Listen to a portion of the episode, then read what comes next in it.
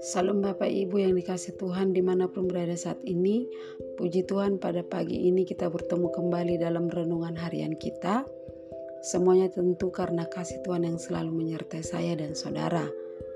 Dan sebelum kita mendengarkan dan merenungkan firman Tuhan Mari kita bersyukur buat kemurahannya di pagi hari ini Tuhan Yesus kami bersyukur atas kasih setiamu yang selalu ada bagi kami sampai detik ini Sebentar kami mau merenungkan firman-Mu kami, minta rohmu memimpin kami, kiranya firman-Mu menjadi kekuatan, penuntun bagi kami untuk selalu mengandalkan Tuhan dan menaruh pengharapan kami, sekalipun dalam masa-masa sulit yang kami hadapi.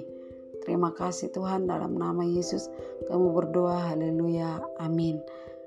Bapak Ibu Saudaraku, Mazmur pasal kita sudah tiba pada Mazmur pasal yang ke-129 LAI memberi judul terluput dari kesesakan. Mazmur ini cukup pendek hanya terdiri terdiri atas 8 ayat.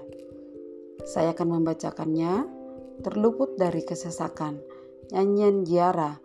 Mereka telah cukup menyesakkan aku sejak masa mudaku.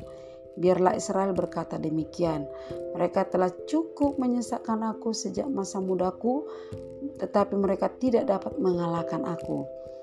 Di di atas punggungku pembajak membajak, membuat panjang alur bajak mereka. Tuhan itu adil, ia memotong tali-tali orang fasik. Semua orang yang membenci, membenci Sion akan mendapat malu dan akan mundur.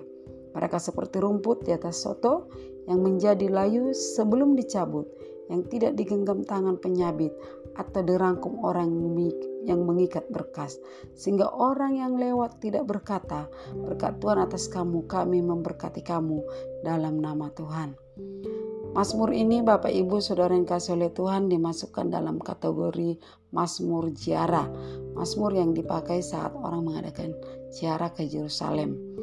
Pada dasarnya Mazmur ini adalah suatu bentuk mazmur ucapan syukur melihat kembali pada penderitaan di masa lalu dan hendak memuji keadilan Tuhan dan kemudian menerima kasih berterima kasih kepada Tuhan atas keselamatan darinya. Ayat 1 dikatakan Bapak Ibu pemazmur mengatakan mereka cukup menyesakkan aku sejak masa mudaku pemazmur mengungkapkan ini karena kita tahu bahwa sejak bangsa Israel keluar dari Mesir telah dipermalukan dan ditindas oleh bangsa-bangsa di sekitarnya. Baik itu bang baik itu bangsa Mesir ketika mereka ada di Mesir, baik itu bangsa Amalek, Filistin, bangsa Babel, bangsa Asyur dan lain-lain dan lain sebagainya.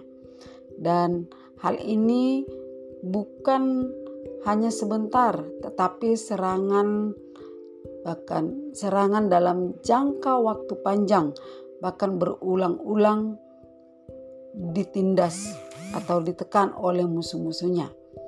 Namun di ayat yang kedua ditekankan kembali pemazmur berkata telah cukup menyesakan aku sejak masa mudaku Tujuan dari pemazmur adalah untuk membawa pandangan mata kita tertuju kepada pengalaman masa-masa paling awal atau masa-masa paling awal yaitu bangsa Israel hari-hari dahulu Israel sebagai budak dan disebut oleh pemazmur sebagai masa muda. Jadi masa mudaku, masa kanak-kanak Israel waktu mereka di tanah Mesir waktu mereka ditekan ditindas oleh oleh bangsa-bangsa lain. Nah, pada masa itu adalah pada masa-masa yang paling sulit dialami oleh bangsa Israel. Mereka tertekan, tertindas. Namun Bapak Ibu di ayat 2 bagian terakhir mengatakan, namun mereka tidak dapat mengalahkan aku.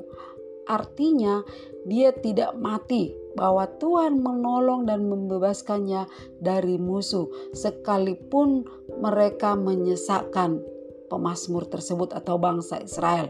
Nah, Bapak Ibu Saudara yang dikasih oleh Tuhan, dalam ayat 3 dikatakan Pemazmur menggambarkan bahwa dahsyatnya sengsara penderitaan bangsa Israel, melukiskan bahwa ada pembajak yang membajak di atas punggungnya.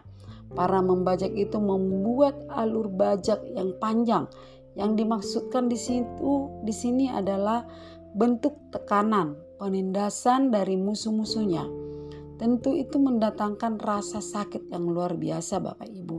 Tetapi saudaraku yang dikasih oleh Tuhan, ayat yang keempat dan ayat seterusnya bahwa Tuhan itu maha adil. Tuhan maha penolong. Tuhan membebaskan bangsa Israel dari tali orang-orang fasik. Semua orang yang membenci Sion mendapat malu dan ganjarannya lalu mundur dan seperti rumput yang gampang layu dicabut sebelum dicabut di atas soto.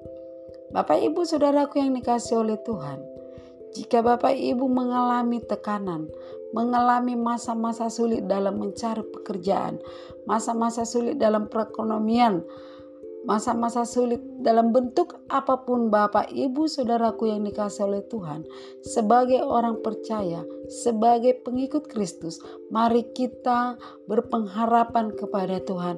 Mari kita mengandalkan Tuhan. Mari kita bergantung sepenuhnya kepada Tuhan. Maka Tuhan akan menolong kita. Maka Tuhan akan campur tangan dan menjadi jawaban atas pergumulan kita karena Tuhan tidak pernah meninggalkan kita. Amin.